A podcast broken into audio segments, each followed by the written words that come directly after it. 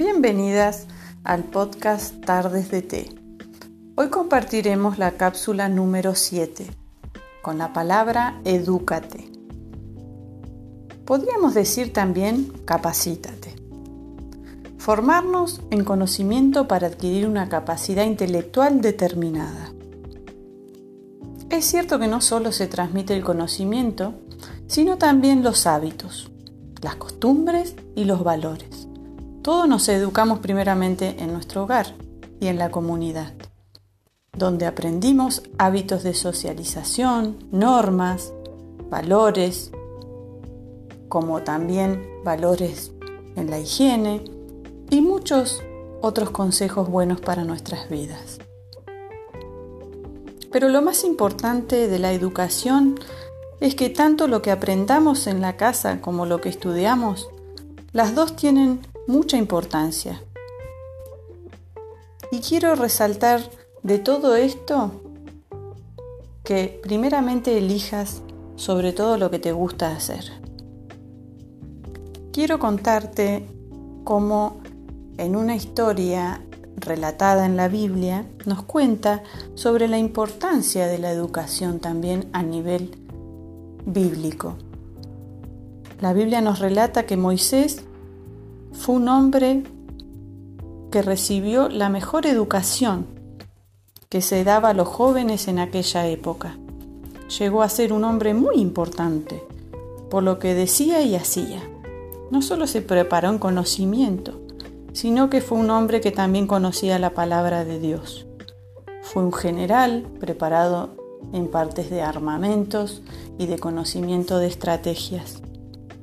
Conocía la palabra de Dios y dice el relato que con milagros y señales maravillosas Moisés sacó al pueblo de Egipto durante, eh, durante ese tiempo él caminó por el desierto durante 40 años. Dice que los guió.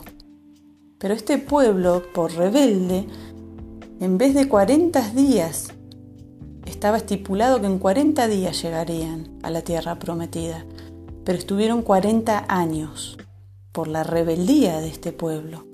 Insistían continuamente en volver para atrás, cuando realmente la promesa y el sueño cumplido estaba hacia adelante.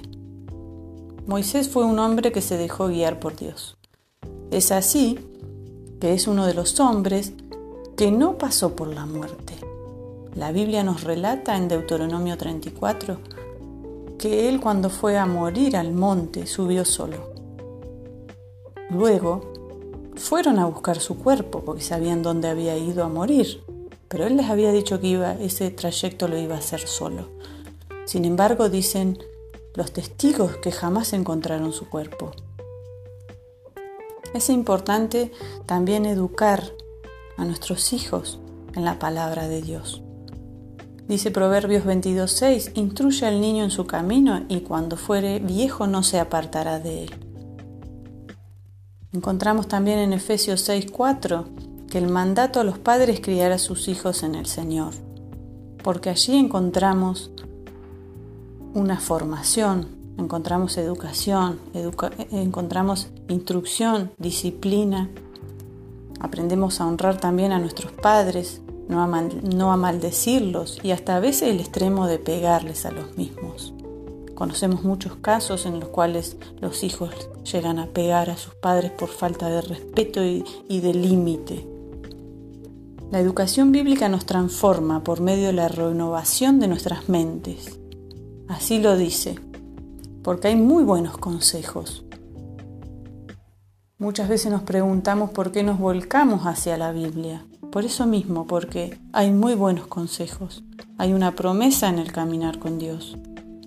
Dice que Él nos instruirá. Dice así, yo te mostraré el camino que debes seguir. Yo te daré consejos y velaré por ti, dice un salmo. Vemos que lo primero es que Dios nos va a enseñar, nos va a mostrar el camino significa que ya no iremos de un lado a otro sin saber para dónde ir. Quería compartirte este hermoso consejo que nos deja la Biblia, de la cápsula número 7, Edúcate, que es importante que nos eduquemos en lo que nosotros nos, nos agrada, nos guste y queramos cumplir cada uno como seres humanos en esta tierra. Poder decidir una carrera, un arte, algo que vos te quieras dar el gusto de capacitarte. Es muy importante hacer lo que a uno le gusta y no hacer algo por obligación o por exigencia o por deseo de otra persona. Vemos que en la Biblia Moisés fue preparado para determinada actividad, determinado propósito, pero nunca él dejó de lado el capacitarse, más allá de que tuviera otro propósito. Por eso quería compartirte esto. Hemos llegado al final de nuestro podcast y espero que esta cápsula te sea de bendición para tu vida. Te doy gracias porque me escuchas, te deseo que todo te salga bien y nos volveremos a encontrar en el próximo episodio, que será la cápsula número 8 de la palabra cuídate.